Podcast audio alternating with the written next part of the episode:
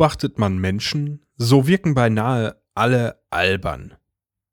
Ich glaube, das liegt daran, dass die meisten von uns nicht so funktionieren, wie es die Gesellschaft erwartet, aber glauben, diesen Zustand vor anderen verbergen zu müssen.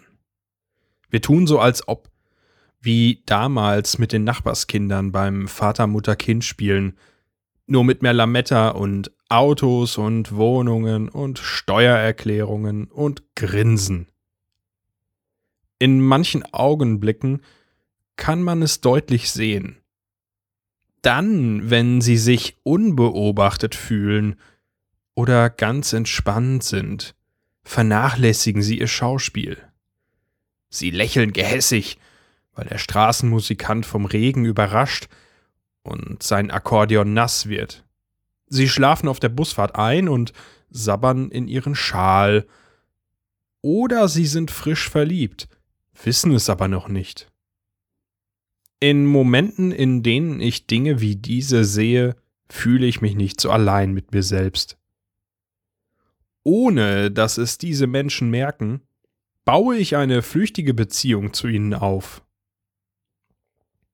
Binnen von Sekunden gewinne ich sie lieb und lasse die Liebe sogleich wieder vergehen, als wären sie Charaktere aus einer Soap im Fernsehen, die in der einen Folge zu Publikumslieblingen aufgebaut und in der nächsten zu Bösewichten gemacht werden. Bei meiner Arbeit habe ich häufig die Gelegenheit, solche Momente zu beobachten. Menschen kommen zu mir, wenn sie Hilfe bei den wirklich wichtigen Dingen des Lebens brauchen.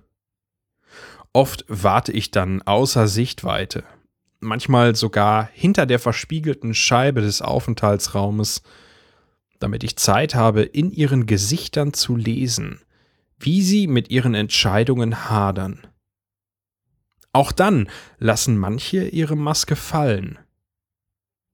Bald stehe ich ihnen in ihrem Kampf bei, damit sie nicht verzweifeln. Diesen Moment, in dem ein einfacher Satz, manchmal nur ein Wort, ein ganzes Leben verändern kann, versuche ich so gut es geht zu genießen. Die Erlösung steht den meisten meiner Klienten deutlich ins Gesicht geschrieben, wenn ich Dinge sage wie Nehmen Sie den ruhig 10 Zoll größer. Oder mit diesem Spiel können Sie bei 13-Jährigen nichts verkehrt machen. Es ist mir ein wahres Fest, wenn ich das Lächeln auf einem Gesicht erkenne, das entsteht, nachdem ich jemandes unnötig hohe Ausgabe gerechtfertigt und damit legitimiert habe. Die Menschen, die in den Laden kommen, kriegen von mir ein Spiel mehr, das original verpackt in ihren Regalen steht. Die 10 Zoll, die eigentlich zu viel für ihr kleines Wohnzimmer sind und noch den letzten Megapixel obendrauf. Dabei geht es nicht so recht um das, was sie brauchen, sondern um das, was sie wollen.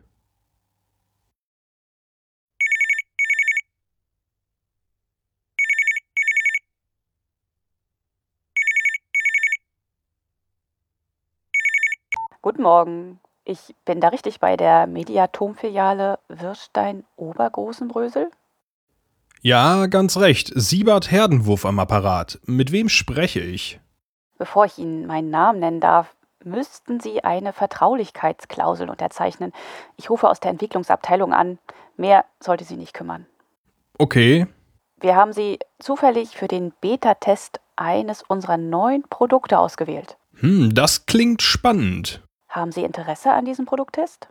Um was für ein Produkt geht es denn? Um Ihnen das mitteilen zu dürfen, müssten Sie zuvor ebenfalls eine Vertraulichkeitserklärung abgeben. Aha. Ich bin befugt, das hier gleich am Telefon mit Ihnen zu erledigen, wenn Sie möchten. Ähm, na klar. Gut, also sagen Sie einmal deutlich Ihren Namen, Ihren Geburtsort und Ihren Geburtstag. Siebert Herdenwurf, Südzeesingen, 1979. Gut, gut. Jetzt werde ich die Aufnahme starten und Sie machen das Ganze einfach noch einmal. Bereit? Sicher. Dann bitte. Siebert Herdenwurf, Südzeesingen, 1979. Vielen Dank. War's das? Nein, nein, so gleichen wir Ihre Identität mit unseren Personaldaten ab. Ach so. Die Erklärung folgt nun. Haben Sie zufällig einen spitzen Gegenstand in der Nähe? Äh, was? Na, eine Tackernadel, ein Zirkel oder mh, ein Stück Papier, an dem man sie schneiden könnte. Warten Sie mal kurz. Nehmen Sie sich alle Zeit, die Sie brauchen.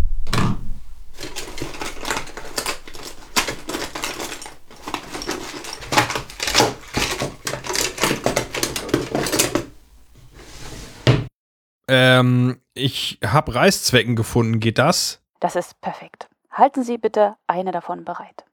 Äh, okay. Sind Sie soweit? Wiederholen Sie bitte laut und deutlich.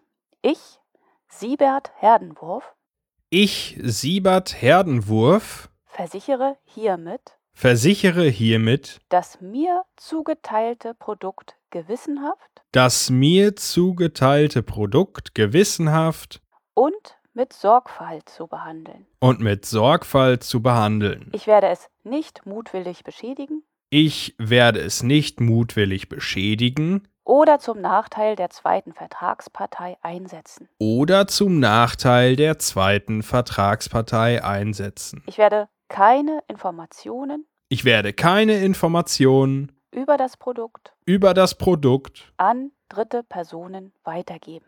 An dritte Personen weitergeben. Sollte ich eine der Vertragsbedingungen nicht erfüllen, Sollte ich eine der Vertragsbedingungen nicht erfüllen, wird eine Vertragsstrafe nach Paragraph 42 dieses Vertrages fällig. wird eine Vertragsstrafe nach Artikel 42 dieses Vertrages Moment. Artikel 42? Erhalten Sie postalisch. Hm, okay. Wird eine Vertragsstrafe nach Artikel 42 dieses Vertrages fällig? Jetzt stechen Sie sich bitte mit der Reißzwecke in einen Finger und träufeln etwas Blut auf den Telefonhörer. Bitte? Entschuldigen Sie meine undeutliche Ausdrucksweise. Stechen Sie sich bitte mit der Reißzwecke in den Finger und lassen Sie Blut auf den Telefonhörer tropfen. Das habe ich schon verstanden. Dann bitte. Wieso? Zur rechtmäßigen Besiegelung unseres Vertrages. Ist das ein Witz oder so? Sind hier irgendwo Kameras? Möchten Sie unser neues Produkt nun testen oder nicht? Ja, ich möchte Ihr neues Produkt testen. Dann tun Sie bitte, was ich Ihnen gerade erklärt habe. Das ist doch nicht normal.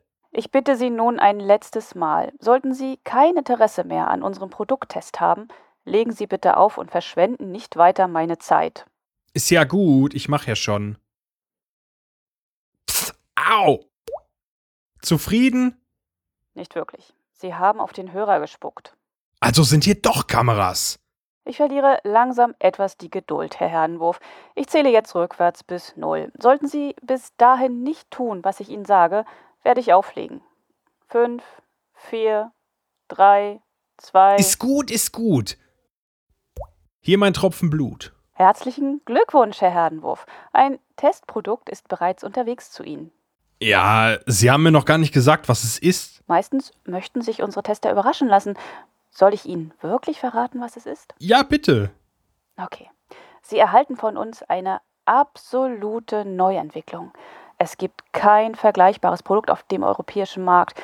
Wir betreten damit völliges Neuland auf dem Gebiet der Unterhaltung. Und was genau ist es? Hm, bisher hat das Produkt nur einen internen Namen, der sich durch neue Erkenntnisse der Marktforschungsabteilung noch ändern könnte, aber wir nennen es Multiversalfernbedienung. Äh, Universalfernbedienungen gibt's doch wie Sand am Meer. Nicht universal, multiversal. Wo ist der Unterschied? Was kann ich damit bedienen? Alles. Alles? Alles. Verstehe ich nicht. Das ist nur verständlich. Warten Sie erst einmal ab, bis Sie das Gerät in Händen halten. Wir haben unsere Produkttests unter anderem ausgeweitet, um herauszufinden, wie sich seine Funktion besser beschreiben lässt. Aha. Na, das ist unser Kurier. Sie können die Multiversal-Fernbedienung sofort ausprobieren. Ich halte Sie nicht länger auf. Äh, was? Auf Wiedersehen, Herr Herdenwurf. Äh, Wiedersehen.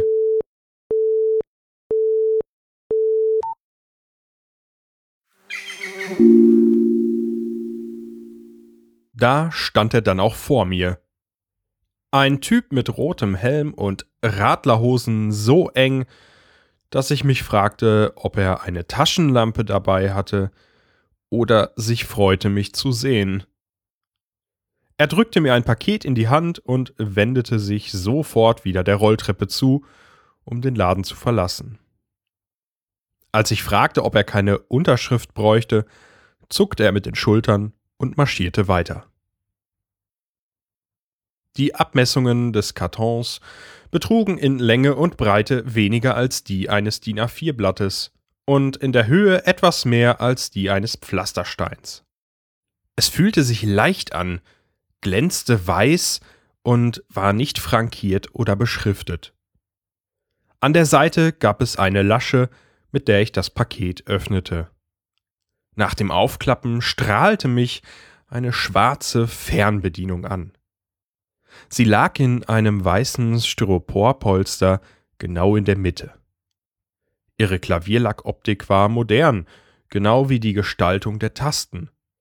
Aber sie war nicht bequem in eine Hand zu fassen, sondern so breit und klotzig wie die Fernsehfernbedienungen, die ich aus meiner Kindheit kannte. Die Knöpfe waren in drei Spalten angeordnet. In der linken befanden sich mit Zahlen von 1 bis 9 beschriftete Tasten zu 3 in einer Zeile. Die 0 war unter der 8 angebracht. In der mittleren Spalte gab es oben einen großen runden roten Knopf mit einem Kreis darauf, der nach oben geöffnet war, und durch diese Öffnung verliefen zwei fast vertikale Striche, deren äußere Enden voneinander weg zeigten. Das Symbol sah beinahe so aus wie das zum Ein- und Ausschalten, das auf fast allen Geräten ist, allerdings mit zwei Strichen statt nur einem. Darunter befanden sich vier große, runde, schwarze Knöpfe. Sie waren kreuzförmig angeordnet und etwas kleiner als der rote weiter oben. Auf dem obersten war ein weißer Pfeil nach oben, auf dem linken einer nach links, auf dem unteren einer nach unten und auf dem rechten einer nach rechts. In der rechten Spalte gab es einen ganzen Haufen rechteckiger Tasten mit Zeichen, die ich zuvor noch nie gesehen hatte. Andere kamen mir gleich von den Fernbedienungen bekannt vor, die wir im Laden verkauften. Manche Tasten hatten sogar eine doppelte Belegung, was an der orangefarbenen Zweitmarkierung darauf zu erkennen war. Ich hob also die Fernbedienung aus ihrem Styroporbett und wog sie in der Hand. Es hätte mich nicht gewundert, wenn der schwarze Klotz dabei nur einen Zentimeter über meine Handfläche geschwebt wäre. Sie war so leicht. Im Loch in dem gerade noch die Fernbedienung geschlummert hatte, lag außerdem die Gebrauchsanleitung, die ich natürlich dort zurückließ, als ich mit dem Gerät in unseren Heimkinobereich ging. Es war Zeit, dieses Ding zu testen, das die Frau aus der Entwicklungsabteilung mit so viel Marketinggeschwafel angepriesen hatte. Im Geschäft standen nur drei andere Leute. Ein Kunde ließ sich gerade von meiner Kollegin wegen eines neuen Surround-Sound-Systems beraten. Die zweite Kundin fummelte an der Auslage mit den Softcore-Pornos herum. Ich stand vor der Fernseherwand. Hier sind die Durchschnittsmodelle aus unserem Sortiment aufgestellt.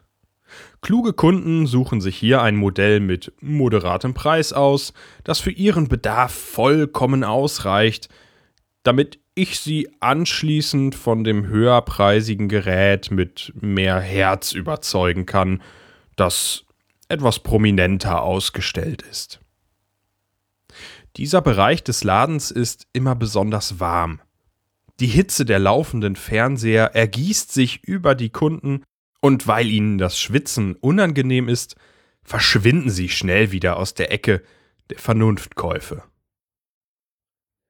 Ich stand also vor 23 Fernsehern, die alle einen Mann in hautengem Spandex zeigten, der freiwillig mit Brettern an den Füßen von einer Kunstschnee bedeckten Klippe sprang. Mein Zeigefinger drückte die Taste mit der 5 darauf. Nichts geschah. Ich drückte die 1. Nichts. Ich drückte den Pfeil, der nach rechts zeigte. Wieder nichts. Das tolle neue Produkt war wohl zu Recht noch in der Testphase. Ich klopfte seitlich dagegen und drückte die Null. Keine Chance. Das Ding funktionierte nicht. Ich drehte und wendete die Multiversal-Fernbedienung. Sie war nicht wie andere Fernbedienungen. Normalerweise bestanden solche Knochen aus einer oberen und einer unteren Hälfte, die durch eine Naht an den vier Seiten verbunden waren. Diese Fernbedienung war aus einem Guss. Nur eine Klappe auf der Rückseite zeichnete sich im Gehäuse ab. Ich öffnete sie. Das Fach dahinter war leer. Sie hatten die glorreiche Multiversal-Fernbedienung ohne Batterien geliefert. Das Fach fasste offenbar zwei der dicken, eckigen 9-Volt-Batterien, die niemand mehr benutzte. In einem Drahtkorb fand ich noch einige verstaubte Pakete davon und setzte sie ein. Die federhafte Leichtigkeit der Fernbedienung verschwand sofort. Sie fühlte sich jetzt wie der Klotz an, nachdem sie aussah. Ich wendete mich also wieder unserer Fernseherwand zu. Es sprangen immer noch Leute von Klippen und wurden dafür gefeiert. Jetzt waren sie dabei allerdings fast nackt und sprangen ohne Bretter mit dem Kopf voran. Ich hielt die Fernbedienung fest in beiden Händen und presste meinen rechten Daumen auf den rechten Pfeil. Die Fernseher zeigten nun zwei Tauben. Ich drückte zum zweiten Mal. Eine Frau mit spitzen Ohren warf eine Axt nach einem Roboter. Das Senderlogo kannte ich nicht. Ein drittes und ein viertes Mal drückte ich die gleiche Taste. 23 hochauflösende Fernseher zeigten ein regungsloses Glas Mayonnaise vor weißem Grund. Das äh, musste eine neue Hipster-Mayonnaise sein, die ich noch nicht kannte. Ich war von der Multiversal-Fernbedienung enttäuscht. Sie schien nicht mehr zu können als alle anderen Fernbedienungen, die wir im Laden hatten. Mein Daumen drückte zum fünften Mal die rechte Pfeiltaste hinunter. Sieben Fernseher schalteten sich ab. Ich ging näher an einen der anderen Bildschirme um mich zu vergewissern, dass ich richtig sah. Alle zeigten sie zwei Bagger bei etwas, das aussah, als würden zwei Elefanten Sex miteinander haben. Ein empörter Schrei ertönte hinter mir. Sofort trat ich einen Schritt zurück und drückte wieder die rechte Pfeiltaste. Ich wollte mich bei dem Kunden entschuldigen, der offenbar dasselbe gesehen hatte wie ich und drehte mich um. In meinem linken Augenwinkel sah ich noch, wie die Fernseher dunkel wurden. dumpf kroch die Frage durch meine Gehirnwindungen, was es so empörenswert machte, dass zwei Baumaschinen aufeinander herumfuhren. Erst als ich die halbe Drehung vollzogen hatte, fiel mir auf, dass nicht nur die Fernseher ausgeschaltet waren. Es war stockfinster. Ich sah weder Kunde noch Kundin, und auch meine Kollegin aus der HiFi-Abteilung war verschwunden.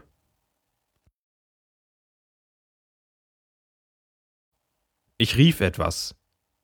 Ich glaube, es war ein einzelnes, fragendes Hallo. Direkt vor mir, mitten in der Luft, formten sich grüne Linien.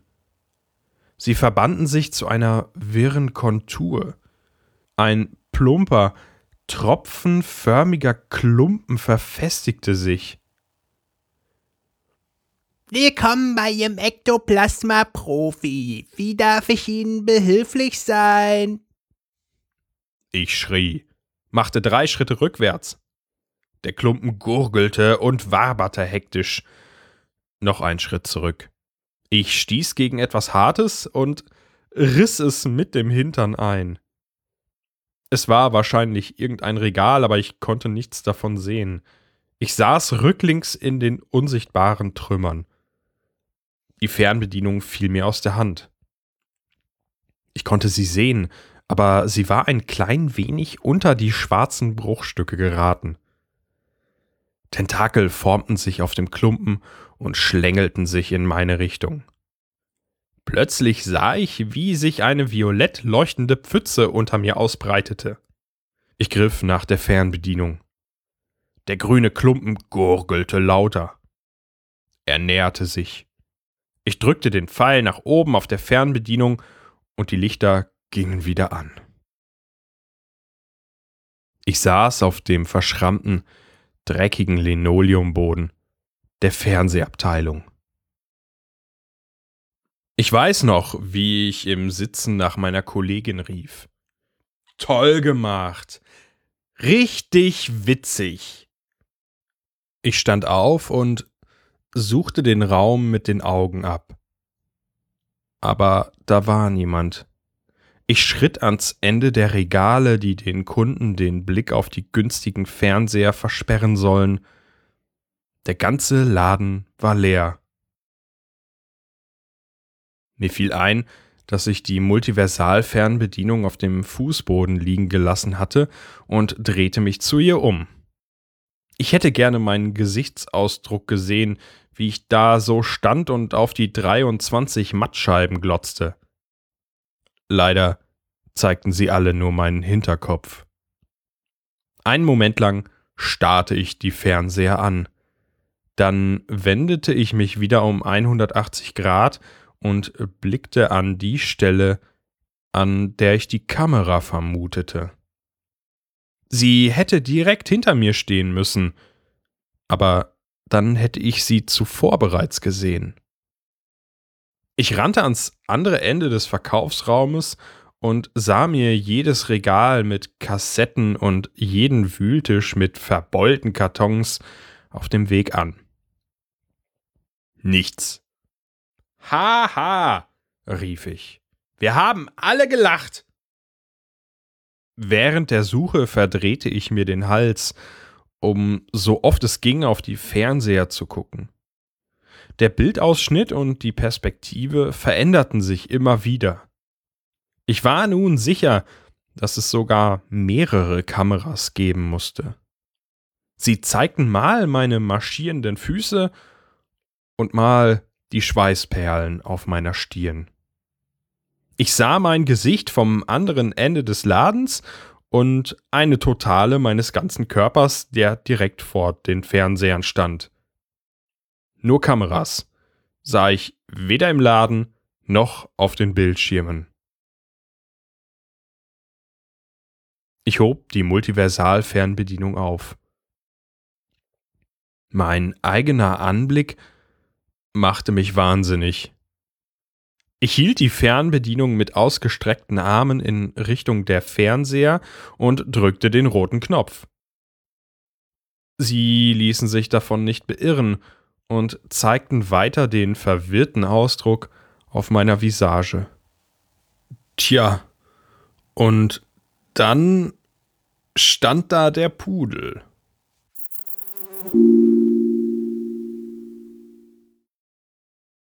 Guten Tag. Was gibt's? Hallo, jemand zu Hause? Äh? Was du willst, habe ich dich gefragt. Ich hab doch. Äh, was? Wieder einer, der das Handbuch nicht gelesen hat. Du. Du bist ein. Du bist ein Pudel. Äh, was ist ein Pudel? Du bist ein Pudel. Ich bin hier, weil du mich gerufen hast. Du bist ein Pudel. Du bist ja schlimmer zurückgeblieben als ein Kind, das man nach zehn Jahren im Ikea-Bällebad wiederfindet. Warum kannst du reden? Das könnte ich dich auch fragen. Du bist ein sprechender Pudel. Ernsthaft. Da, wo du herkommst, sollte dir aufhören, allem so bescheuerte Namen zu geben. B bin ich auf dem Trip? Nein. Kannst du mir jetzt bitte sagen, was dein Problem mit dem Produkt ist? Ach ja, äh, die Fernbedienung.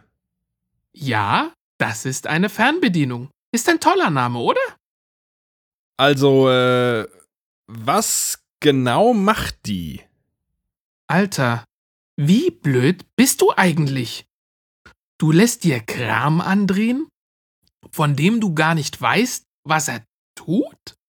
Ich weiß, was eine Fernbedienung tut. Offenbar nicht. Ich weiß nur nicht, was diese Fernbedienung tut. Ey, die rote Taste, siehst du, diese rote Taste hier ist für technische Notfälle gedacht. Du bist eine ganz andere Art von Notfall. Erklärst du's mir bitte trotzdem? Meine Fresse. Wenn du die hellste Kerze eurer Evolution bist, dann ist es bei euch echt schattig. Also, es gibt eine unendliche Anzahl an Universen. Mit dem Ding in deiner Hand kannst du zwischen ihnen umschalten. Uäh? Parallelwelten, Multiversen. Schon mal gehört? Aha. Also, wo ist dein Problem? Äh, was? Ich meine, wie? Entweder du tippst die Nummer der Welt ein oder du benutzt die Pfeiltasten, um horizontal oder vertikal zu navigieren. Horizontal und vertikal? Was du dir ausdenken kannst, findest du eine Ebene tiefer als dein. Was sich die ausdenken können, die sich dich ausgedacht haben, findest du auf deiner eigenen Ebene mit den Pfeiltasten nach links oder nach rechts.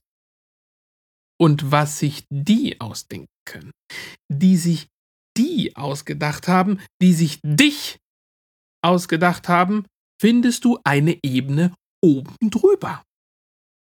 Ich bin ausgedacht? Na, schon. Heißt das, ich bin nicht echt? Was meinst du? Bin ich nur eine Figur in irgendeiner kranken Fernsehserie oder bin ich wirklich echt? Äh, Ich verstehe die Frage nicht.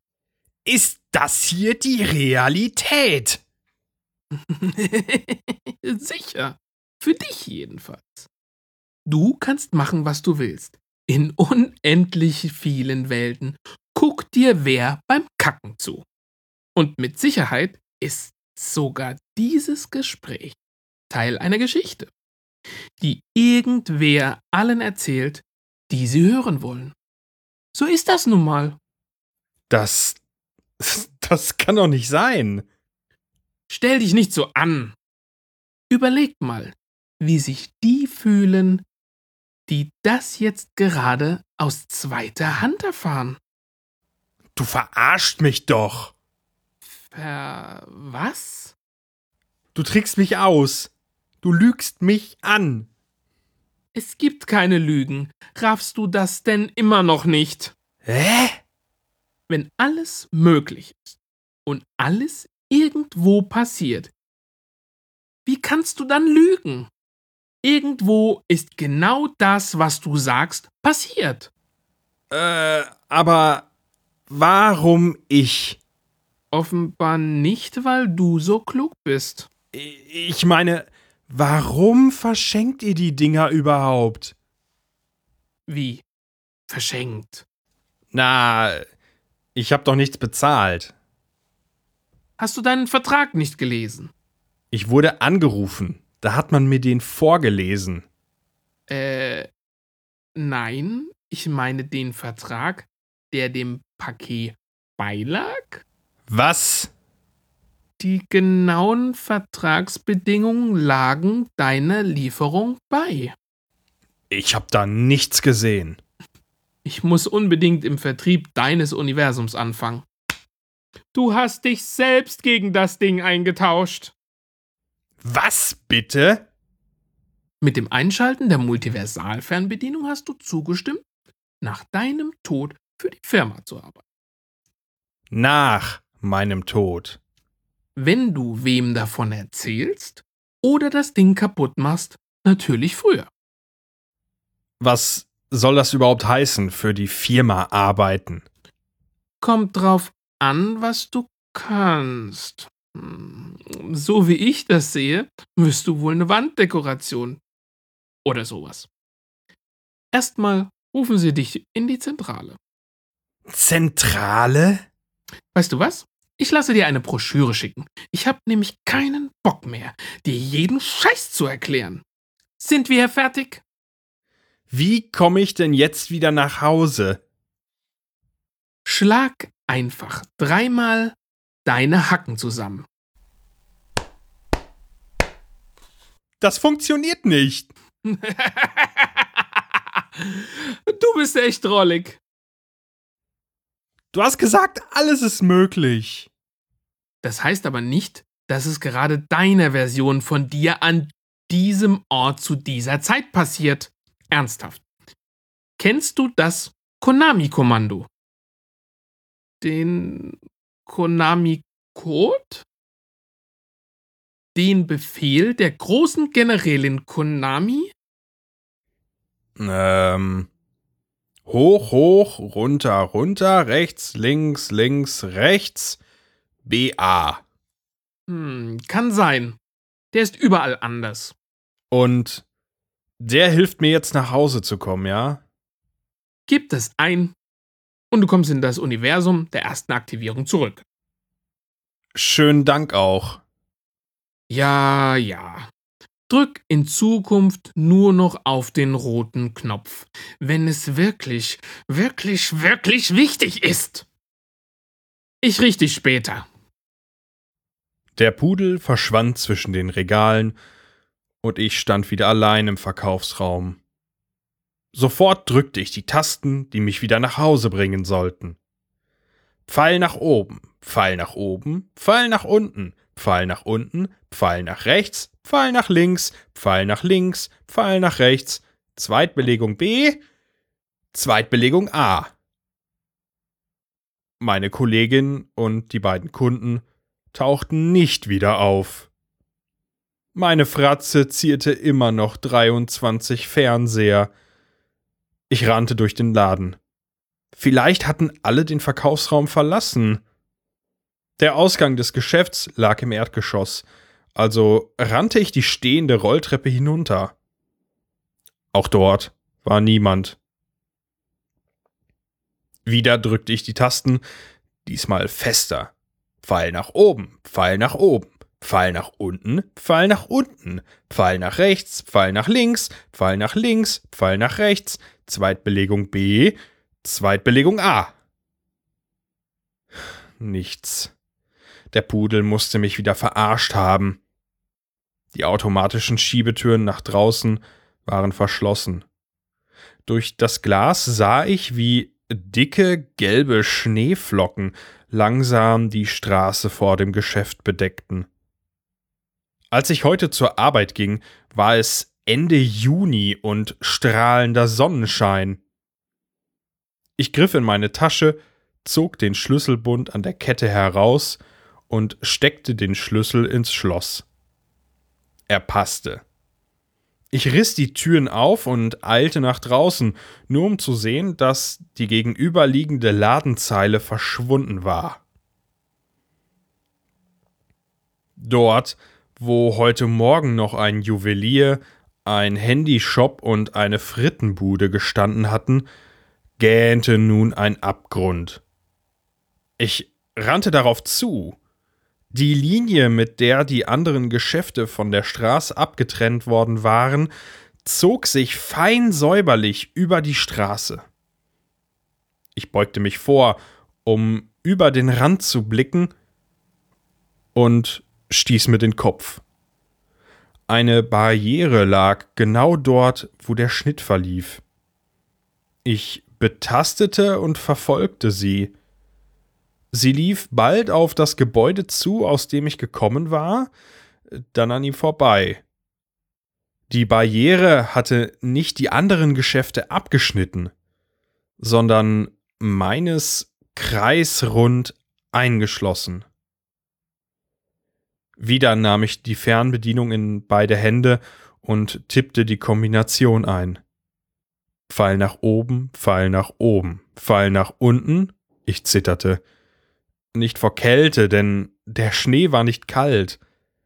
Pfeil nach unten, Pfeil nach rechts, Pfeil nach links.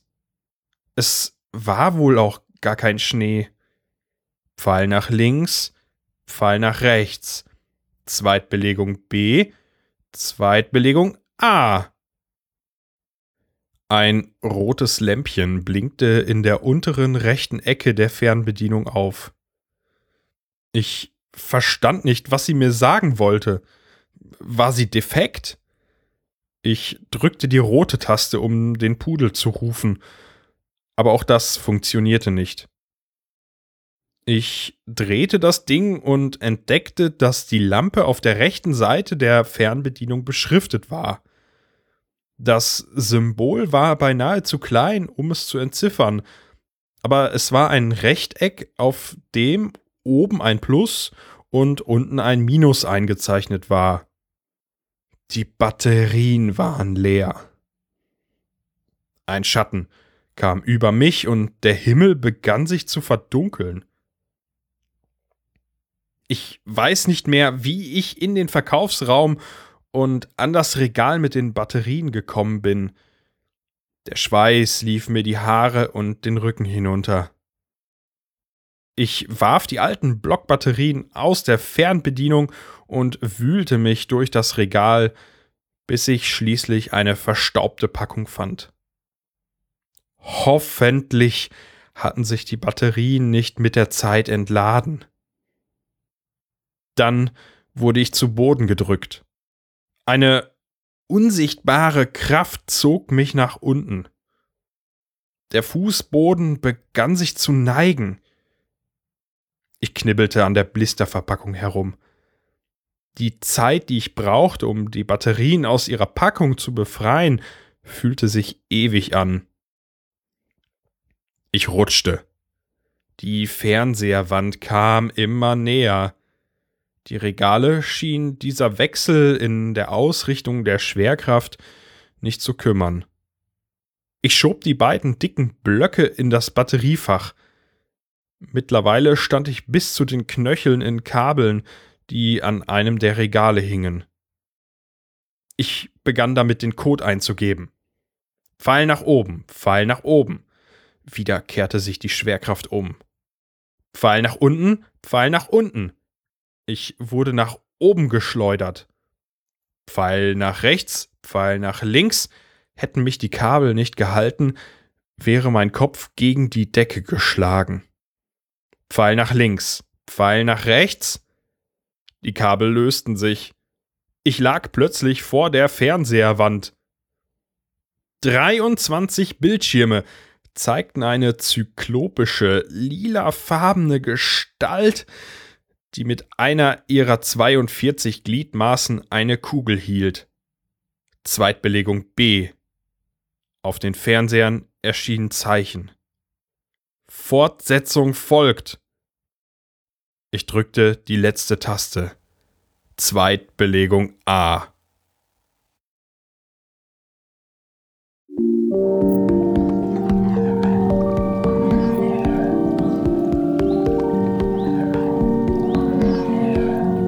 Dieser Text wurde im Rahmen der Geschichtenkapsel veröffentlicht und steht unter einer Creative Commons Lizenz. Weitere Texte und Informationen finden sich auf geschichtenkapsel.de. Wenn dir dieser Text gefallen hat, bewerte uns bei iTunes und sag es allen, die du kennst.